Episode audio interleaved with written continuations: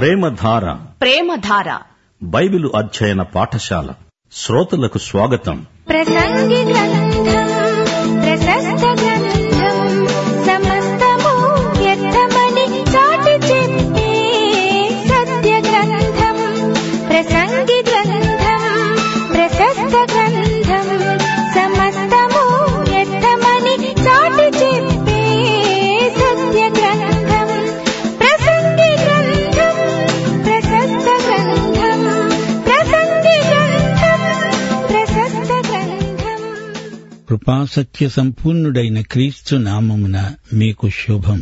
మన పాఠం ప్రసంగి గ్రంథం 2వ అధ్యాయం. ప్రసంగి ఎవరో కాదు, సొలొమోనే. తృప్తి కోసం ఎన్నో మార్గాలను వెతికి చివరికి అంతా వ్యర్థమని గ్రహించిన అనుభవ వేదాంతి సొలొమోను. గొప్ప వేదాంతి మాత్రమే కాదు, చింతనాపరుడు. ఆ మాటకొస్తే ఈ రోజున కూడా అనేక మంది ఆధునిక వేదాంతులు తృప్తిని వెతుకుతున్నారు. దానిని కనుగొనలేక విషాదయోగం అవలంబిస్తున్నారు. ప్రసంగి మాటలు వినండి, 2వ అధ్యాయం 1వ వచనం నుండి. నా హృదయంతో చెప్పుకున్నాను, నిన్ను సంతోషము చేత శోధించి చూస్తాను. నీవు మేలును అనుభవించి చూడు, కాని అదీ వ్యర్థ ప్రయత్నమే అయింది. నవ్వుతో నీవు వెర్రిదానివి అన్నాను, సంతోషంతో నీ చేత కలిగేది ఏమిటి అన్నాను. నా మనసు ఇంకా జ్ఞానమును అనుసరిస్తుండగా ఆకాశము క్రింద తాము బ్రతికే కాలమంతా మనుష్యులు ఏమి చేసి మేలు అనుభవిస్తారో చూడాలని తలంచి నా దేహమును ద్రాక్షరసము చేత సంతోషపరుచుకుంటానని, మతిహీనత యొక్క సంగతి అంతా గ్రహిస్తానని నా మనసులో నేను యోచన చేసుకున్నాను. నా కోసమై ఇండ్లు కట్టించుకున్నాను, ద్రాక్ష తోటలు నాటించుకున్నాను. నా కోసమై తోటలను శృంగార వనములను వేయించుకుని వాటిలో సకల విధములైన ఫలవృక్షాలను నాటించాను. వృక్షముల నారుమళ్లకు నీరు పారడానికి నేను చెరువులు తవ్వించాను. పనివారిని పనికత్తెలను సంపాదించుకున్నాను. నా ఇంటనే పుట్టిన దాసులు నాకున్నారు. యెరూషలేమునందు నాకు ముందు ఉన్న వారందరికంటే ఎక్కువగా పశుల మందలు, గొర్రె మేకల మందలు విస్తారముగా సంపాదించుకున్నాను. నేను ఆయా దేశములలో దొరికే సంపత్తును కూర్చుకున్నాను. నేను గాయకులను, గాయకురాండ్రను, మనుష్యులు ఆశించే సంపదను సంపాదించుకుని బహుమంది ఉపపత్నులను ఉంచుకున్నాను. నాకు ముందు యెరూషలేమునందు ఉన్న వారందరికంటే నేను ఘనుడనై అభివృద్ధి నొందాను. నా జ్ఞానము నన్ను విడిచిపోలేదు. నా కన్నులు ఆశించిన వాటిలో దేనిని అవి చూడకుండా నేను అభ్యంతరము చేయలేదు. నా హృదయము నా పనులన్నిటిని బట్టి సంతోషింపగా సంతోషకరమైనదేదీ అనుభవించకుండా నేను నా హృదయమును నిర్బంధించలేదు. ఇదే నా పనులన్నిటి వలన నాకు దొరికిన భాగ్యం. వింటున్నారా? సుఖసంతోషాలకు ఏవి అవసరమో అవన్నీ అనుభవించాడు. ఈ రోజున లైంగిక వాంఛలు, కామ వికార చేష్టలు ఎక్కువవుతున్నాయి. సుఖవ్యాధులతో మనుషులు దుఃఖాల పాలవుతున్నారు. సగటు మనిషిలో నైతిక శీలం నశించిపోతున్నది. లైంగిక విషయాలను గురించి పైకి ఎక్కువ మాట్లాడకపోయినా మనస్సులో లైంగిక నేరాలు సందడి చేస్తున్నాయి. లైంగిక శాస్త్రాన్ని గురించి సొలొమోనును అడగండి, మీకు ఎంతో చెప్తాడు. అతనికి 1000 మంది భార్యలున్నారు. వారు చాలక ఇంకా ఎందరో ఉంపుడు కత్తెలను పెట్టుకున్నాడు. ఆ విధంగా తృప్తి పొందుదామనుకున్నాడు. రకరకాల మద్యాన్ని సేవించాడు. వినోద కాలక్షేపాలలో మునిగి తేలిన శృంగార ప్రియుడు సొలొమోను. సప్తవ్యసనాలు అతణ్ణి నిలువెల్లా నింపాయి. నా హృదయమా సంతోషించు, ఆనందించు అని చెప్పుకుంటున్నాడు. చివరికి చేతులు వెల్లికలు వేసి ఇదంతా వ్యర్థం, వృధా అని ఒప్పుకుంటున్నాడు. తన ప్రక్కనే ఎందరో విదూషకులు, హాస్యగాండ్లు ఉంటారు. కడుపుబ్బ నవ్విస్తారు. చౌకబారు హాస్యాలు చెప్పి ప్రజలను నవ్విస్తారు. కాని ఇదంతా ఆత్మవంచన. ఇది కాలక్షేపం కాదు, కాలయాపన. ఆకాశము క్రింద అతడు చేస్తున్న ఈ ప్రయోగాలలో దేవుడు లేడు. సొలొమోను భోగవిలాసాలకు, ఉద్యానవనాలకు, ఎత్తైన మేడలకు ఎంతో డబ్బు దుబారా చేశాడు. ఈ మధ్య భూగర్భ శాస్త్రజ్ఞులు తమ తవ్వకాలలో అలనాటి సొలొమోను యొక్క కట్టడాల అవశేషాలను కనుగొన్నారు. మెగిద్దో అనే చోట తవ్వకాలలో సొలొమోను గుర్రపు శాలలు అవశేషాలు కనిపించాయి. అయినా సొలొమోనుకు ఎందుకన్ని గుర్రాలు? ధర్మశాస్త్రం అలా చేయకూడదని చెప్పలేదా? సొలొమోను వ్యవసాయ శాస్త్రం, నీటి పారుదల విధానాలు బాగా ఎరిగిన జ్ఞాని. పశువులను పెంచడం, వాటిని మేపడం మొదలైన అంశాలన్నీ అతనికి తెలిసినవే. సొలొమోనుకు ధననిధులకు కొదవలేదు. ఎంతెంతో బంగారం ఖజానాలో మూలుగుతున్నది. తన సుఖభోగాలకు, విలాసాలకు వెనక ముందు చూడకుండా, దేవుని మహిమను మనస్కరించకుండా ఖర్చు చేశాడు. హెర్మోను కొండ నుండి వచ్చే మంచును నిల్వ చేసి అందులో శీతల పానీయాలను పెట్టి ఉంచాడు. ఈ రోజున నాగరిక యాంత్రిక యుగానికి సొలొమోను పితామహ ప్రపితామహుడు అనవచ్చు. రాత్రిపూట గాన కచేరీలు నడిపాడు. రకరకాల సంగీత బాణీలను ప్రోత్సహించాడు. కాని ఏమి లాభం? వీటి వల్ల అతని ఆత్మకు ఏమాత్రమూ శాంతి చేకూరలేదు.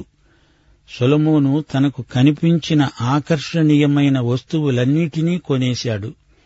ఇలాంటి మనుషులు తుట్టతుదకు ఎలాంటి అశాంతితో తల్లడిల్లిపోతారో ప్రసంగి గ్రంథం తేటతెల్లం చేస్తున్నది. కొందరు ఆత్మహత్యలు చేసుకున్నవారు కూడా ఉన్నారు. ఎందరో ప్రఖ్యాత సినీతారులు చివరికి ప్రసంగి తీర్మానానికే వస్తారు. దేవుడు లేని వారి బ్రతుకులు ఎడారులైపోతాయి. 11వ వచనం నుండి ప్రసంగి అంటున్నాడు, అప్పుడు నేను చేసిన పనులన్నీ, వాటి కొరకై నేను పడిన ప్రయాసమంతా నేను నిదానించి వివేచించగా అవన్నీ వ్యర్థమైనవిగా, ఒకడు గాలికి ప్రయాసపడినట్లుగా అగపడింది. సూర్యుని కింద లాభకరమైనదేదీ లేనట్లు నాకు కనపడింది. రాజు తరువాత రాబోయేవాడు ఇదివరకు జరిగిన దాని విషయము సహితము ఏమి చేస్తాడో అనుకుని నేను జ్ఞానమును, వెర్రితనమును, మతిహీనతను పరిశీలించడానికి పూనుకున్నాను. అంతటా చీకటి కంటే వెలుగు ఎంత ప్రయోజనకరమైనదో, బుద్ధిహీనత కంటే జ్ఞానము అంత ప్రయోజనకరమని నేను తెలుసుకున్నాను. జ్ఞానానికి కన్నులు తలలో ఉన్నవి. బుద్ధిహీనుడు చీకటిలో నడుస్తున్నాడు. అయినా అందరికీ ఒక్కటే గతి. అందరికీ సంభవించేది ఒకటే అని నేను గ్రహించాను. బుద్ధిహీనునికి సంభవించేదే నాకు సంభవిస్తుంది. గనుక నేను అధిక జ్ఞానమును ఎందుకు సంపాదించానా అని నా హృదయంలో అనుకున్నాను. ఇది వ్యర్థమే. బుద్ధిహీనులను గూర్చి ఎలాగో జ్ఞానులను గూర్చి కూడా జ్ఞాపకము ఎన్నటికినీ ఉంచబడదు. రాబోయే దినములలో వారందరూ మరువబడిన వారై ఉంటారు. జ్ఞానులు మృతి పొందే విధానం ఎటువంటిదో బుద్ధిహీనులు మృతి పొందే విధానము అలాంటిదే. ఇది చూస్తూ ఉంటే సూర్యుని క్రింద జరిగేది నాకు వ్యసనము పుట్టించింది. అంతా వ్యర్థముగాను, ఒకడు గాలికై ప్రయాసపడినట్లుగాను కనపడింది. గనుక బ్రతకడం నాకు అసహ్యమైపోయింది. వింటున్నారా? సొలొమోనంత సంపన్నుడికి అంతా అనుభవించిన తరువాత తన బ్రతుకు మీద తనకే అసహ్యమనిపించింది. జీవితమంతా శూన్యమని సాక్ష్యమిస్తున్నాడు. ఇది నా ఆత్మకు వృధా ప్రయాస. సూర్యుని కింద ఇలాంటి బ్రతుకులకు అర్థం లేదు. నిర్దేవతత్వం, సుఖభోగలాలసత్వం మనిషిని చిట్ట చివరికి ఆధ్యాత్మిక వికలాంగుడిగా చేసి విడుస్తాయి. రేపటి సంగతి ఎందుకు? తిని తాగి సుఖిద్దాం, ఇప్పుడు ఇక్కడ హాయిగా ఉంటే చాలు అనే మెట్ట వేదాంతం మనిషిని శూన్యంలోకి నెడుతుంది. స్వార్థం అనర్థకం. సొలొమోను చేసిందే చేస్తే చివరికి అతడు చెప్పిందే చెప్పాల్సి వస్తుంది. అంతా వ్యర్థం. జ్ఞానం మంచిది, చదువు మంచిది. కాని నిర్దేవ జ్ఞానం, నాస్తిక చదువు బ్రతుకును అర్థరహితం చేసి విడుస్తాయి. జ్ఞానికి కండ్లు తలలో ఉంటాయి నిజమే, కాని నీ మనస్సును వాడు, నీ తలను వాడు. నీ కండ్లు తెరిచి చూడు. చీకట్లో నడిచి మూర్ఖుడివైపోవద్దు.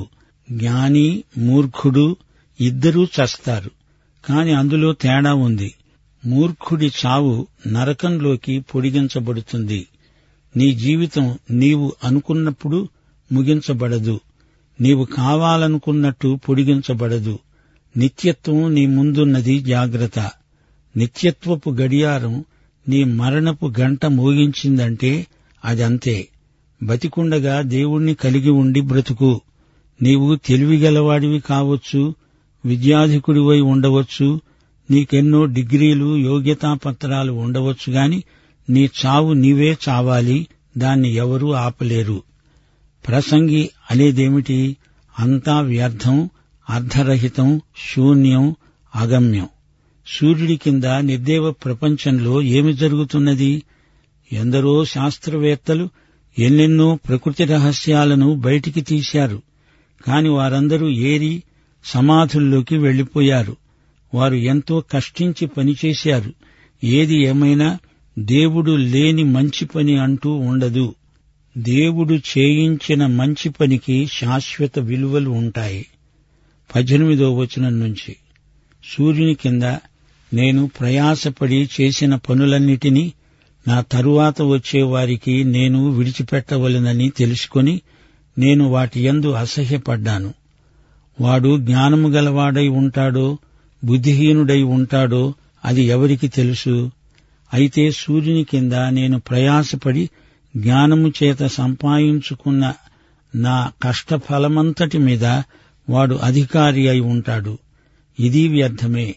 కావున సూర్యుని క్రింద నేను పడిన ప్రయాస అంతటి విషయమై నేను ఆశ విడిచిన వాడినయ్యాను. ఒకడు జ్ఞానముతోనూ తెలివితోనూ యుక్తితోనూ ప్రయాసపడి ఏదో ఒక పని చేస్తాడు. అయితే దానికోసమై ప్రయాసపడని వారికి అతడు దానిని స్వాస్థ్యముగా ఇచ్చివేయవలసి వస్తుంది. ఇది వ్యర్థం, గొప్ప చెడుగు అయి ఉన్నది. సూర్యుని కింద నరునికి తటస్థించే ప్రయాసమంతటి చేత, వాడు తలపెట్టిన కార్యములన్నిటి చేత వానికి ఏమి దొరుకుతున్నది? వాని దినములన్నీ శ్రమకరములే, వాని పాట్లు వ్యసనకరములు. రాత్రి అందైనా వాని మనస్సునకు నెమ్మది దొరకదు. ఇది వ్యర్థమే. అన్నపానములు పుచ్చుకొనడము కంటే, తన కష్టార్జితము చేత సుఖపడము కంటే నరునికి మేలుకరమైనది ఏదీ లేదు. ఇది దేవుని వలన కలుగుతుందని నేను తెలుసుకున్నాను. ఆయన సెలవు లేకుండా భోజనము చేసి సంతోషించడం ఎవరికి సాధ్యం? ఏలయనగా దైవదృష్టికి మంచివాడుగా ఉండేవానికి దేవుడు జ్ఞానమును, తెలివిని, ఆనందమును అనుగ్రహిస్తాడు. అయితే దైవదృష్టికి ఇష్టుడైన వానికి ఇవ్వడానికి ప్రయాసపడి పోగు చేసే పనిని ఆయన పాపాత్మునికి నిర్ణయిస్తాడు. ఇది వ్యర్థమే, ఒకడు గాలికై ప్రయాసపడినట్లుగా ఉన్నది. ప్రియ సోదరీ సోదరులారా, వింటున్నారా? నీకెంతో ఆస్తి ఉంది, ఐశ్వర్యముంది, ఇదంతా ఒకానొక రోజున విడిచిపెట్టిపోవాల్సి వస్తుంది అని నీవాలోచించావా? ఈ ధనధాన్యాలు, వస్తువాహనాలు ఆ రోజున నీకేమి సహాయం చేయగలవు? కొందరైతే జీవితకాలమంతా ఆస్తిపాస్తులు సమకూర్చుకోవడానికే ఎంతో శ్రమ పడతారు, చెమటోడ్చి పనిచేస్తారు.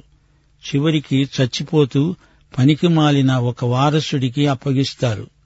కొందరైతే తమకు వారసులు లేనందున ఆ మొత్తాన్ని ఏదో ఒక క్రైస్తవ సంస్థకు రాసి ఇస్తారు. అయితే అది ఎలాంటి క్రైస్తవ సంస్థ? అది సువార్తను ప్రకటించే సంస్థ కాదనుకోండి. సువార్త పేరుతో వర్తకం చేసే సంస్థలున్నాయి. నకిలీ సువార్తను బోధించే సంస్థలివి. నిర్మలమైన వాక్యాన్ని వారు పంచరు, కల్తీ సరుకును వారు అమ్ముతారు. ఎన్నెన్నో క్రైస్తవ సంస్థలు క్రీస్తు లేని సంస్థలు. కొందరు వ్యక్తుల పేరు ప్రతిష్టల మీద ఆధారపడిన ప్రచార సంస్థలు. అంతా మోసం, శూన్యం, వృధా అంటున్నాడు ప్రసంగి. కొన్ని సంస్థలు ఆరంభంలో సువార్తనే ప్రకటించాయి.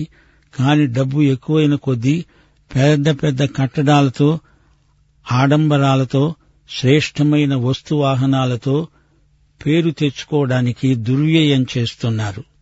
సొలొమోను ఇదంతా స్వయంగా చూచాడు. ఇలాంటి సమస్యలనే స్వయంగా ఎదుర్కొన్నాడు. 1 రాజులు 12వ అధ్యాయంలో ఏం జరిగింది? తన రాజ్యమంతా కొడుకుకు వదిలేశాడు. అతని కొడుకు ఒట్టి మూర్ఖుడు. అతని మూలకంగా రాజ్యం చీలికలైపోయింది. అదంతా విషాదాంతం. ఎంతో పాటుపడి సంపాదించిందంతా అప్పగించడం అతనికి వైరాగ్య భావన కలిగించింది. అంతా శూన్యం, వృథా, వ్యర్థం అంటూ నెత్తిన చేతులు పెట్టుకుంటున్నాడు. ఇదంతా సూర్యుని కింద జరుగుతున్న వ్యవహారం. ఎఫెసీ 2:6 మనిషిని చూడండి, క్రీస్తు యేసునందు ఆయన మనకు ఉపకారం చేశాడు. అత్యధికమైన తన కృపామహదైశ్వర్యమును రాబోయే యుగాలలో కనబరచాలనుకున్నాడు. క్రీస్తు యేసునందు నిన్ను తనతో కూడా లేపి పరలోకమందు తనతో కూడా నిన్ను కూర్చుండబెట్టుకున్నాడు.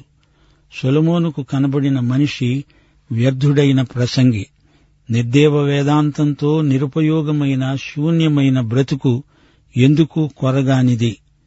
అలాంటి వ్యక్తికి నిరీక్షణ లేదు. అతడు నిరాశావాది. అయినా దీనిని గురించి బాధపడడం అనవసరం. ఈ అధోగతిని ఎవరు మార్చగలరు? ఆ పని క్రీస్తునందు దేవుడే చెయ్యగలడు. నీవు స్వాస్థ్యం కోసం జీవిస్తున్నావా? నీవు దైవజనుడివా?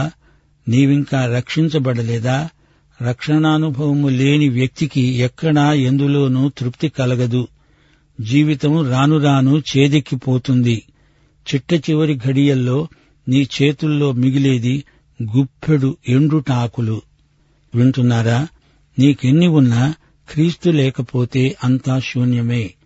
సొలొమోను మేధావి, మహాసంపన్నుడు, లలిత కళలలో, సంగీత సాహిత్యాలలో ఆరితేరినవాడు. కాని ఆధ్యాత్మిక విలువలు చేజార విడుచుకొని ఎంతో నష్టపోయాడు. శ్రోత, నీవు చెప్పు, నీ జీవితంలో అంతా మాయా, అంతా ఒట్టిదే, శూన్యమే అనే తలంపు ఎప్పుడైనా వచ్చిందా? క్రైస్తవ జీవిత విధానం సన్యాసం కాదు, ఆధ్యాత్మిక విలువలను పాటించే జయ జీవితం. సజీవ దేవుణ్ణి అనుభవిస్తూ ఇతరులతో పంచుకునే అనుభవమిది. క్రైస్తవుని జ్ఞానాన్వేషణ కేవలం స్వార్థ ప్రయోజనానికి కాదు. అర్థవంతమైన జీవితానికి ఏవేవో సంగతులు తెలుసుకుంటే చాలదు. నీ జీవితం దేవుడు నిర్ణయించిన విధంగానే నడవాలి. రైలు పట్టాలు తప్పకూడదు. అజ్ఞానమూ కాదు, జ్ఞానమూ కాదు. దానికి మూలమైన శక్తి ఏదో అది ముఖ్యం. దుష్టశక్తి సైతానీయం, దేవుని శక్తి దేవుని జ్ఞానం. మనకు క్రీస్తునందు తృప్తి ఎల్లప్పుడూ కలుగుతుంది. క్రైస్తవుని మనసు క్రీస్తు మనసే. ఫిలిప్పీ పత్రిక అంతా క్రీస్తు మనసును గురించి చెప్పబడింది. పౌలుకు క్రీస్తు మనసు ఉంది. పౌలుతో ఉన్న తిమోతికి, ఎపఫ్రొదితుకు క్రీస్తు మనసే ఉంది. ఫిలిప్పీ సంఘస్థులందరికీ కూడా క్రీస్తు మనసే ఉండాలని పౌలు ఆకాంక్ష. ప్రసంగి అన్వేషణ అంతా విఫలమైపోయింది. నిర్విరామంగా కృషి చేసి లోకజ్ఞానం సంపాదించుకుంటే మనిషికి ఆధ్యాత్మిక దప్పి తీరదు, ఆకలి తీరదు. ఎన్నెన్నో భవనాలు నిర్మించు, ఎన్నెన్నో కళలను ప్రోత్సహించు, ఇవన్నీ నీ మనసుకు క్షణికానందం కలిగిస్తాయి. అంతకు మించి మరేమీ లేదు. నీవు చేసే ప్రతి చెడు పనికి ప్రతిఫలం నీకిక్కడే ముట్టుతుంది.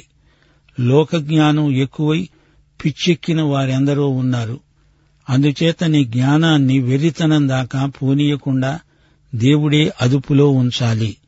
ఈ లోకంలో విద్యాధికులు, పామరులు చనిపోయాక ఒకే పంక్తిలో పాతిపెట్టబడతారు. ప్రసంగి ఆలోచన ధోరణి ఎలా ఉందో చూచారా? జ్ఞానం ఎంత ఉన్నా నీతి న్యాయాలు లేకపోతే అంతా వృధా. జ్ఞానాన్ని సంపాదించుకోవడానికి మనిషి ఎన్నో పాట్లు పడతాడు. అదంతా వృధా. ఎంత జ్ఞానమున్నా చివరికి సాధించేదేమిటి? నిత్యత్వంలోకి ఏమి తీసుకుని వెడతాము? ధనధాన్యాలు, సుఖభోగాలు చివరికి సమాధిలోకి పోవలసిందే. ఇహలోకానికి పరిమితమైన ఈ భోగభాగ్యాలు మరణంతో అంతమైపోతాయి. నీ ఆస్తికి వారసుడెవరు? వాడు చెడ్డవాడైతే అంతా ఒక త్రుటిలో దుర్వ్యయం చేస్తాడు. చివరికి మిగిలేది గుప్పెడు మన్ను. ఇదంతా చెబుతూ ప్రసంగి నిరాశావాదిగా నిట్టూరుస్తున్నాడు. ఆస్తిపాస్తులకు నీకు ఉన్న సంబంధము నిన్ను మానసికంగా పిచ్చివాణ్ణి చేస్తుంది. ప్రియ సోదరీ సోదరులారా, వింటున్నారా? నిత్యత్వంలోకి నీ వెంట వచ్చేదేమిటో ఆలోచించు, ఐశ్వర్యాన్ని అనుభవించు. కాని అది నీకే పరిమితమవుతుంది. దాని నిత్యత్వం కోసం పెట్టుబడి పెట్టు, పరలోకంలో ఎంతో ఆనందిస్తావు. దేవుడిచ్చిన ఆశీర్వాదాలు నీకోసమే కాక ఇతరుల కోసం ఖర్చు చేసి చూడు. ఈ విధంగా ప్రసంగి ఈ అంశాన్ని తరచి తరచి చర్చిస్తున్నాడు. భౌతికవాదికి చిట్ట చివరికి ఆశాభంగమే ఎదురవుతుంది. పండితుడు పామరుడు ఒకే విధంగా చస్తారు. లౌకిక సంపదతో నీ మనసుకు ఆందోళనే కాని తృప్తి కలగదు. మానవ జ్ఞానం దేవుడు లేనిదే శూన్యానికి నడుపుతుంది. ప్రియులారా, నీవు యేసుక్రీస్తును నీ స్వకీయ రక్షకుడుగా ప్రభువుగా ఎరుగుదువా? నీకున్న వనరులను నిత్యత్వపు విలువల నెరిగి వినియోగిస్తున్నావా? అయితే ఈ పాఠమంతా నీకోసమే. ప్రభు అయిన యేసుక్రీస్తు వారి కృపాబాహుళ్యము, తండ్రి అయిన దేవుని మహావాత్సల్యము, పరిశుద్ధాత్మ యొక్క ఆదరణ మనకందరికీ సదాకాలము తోడై ఉండునుగాక. ఆమేన్.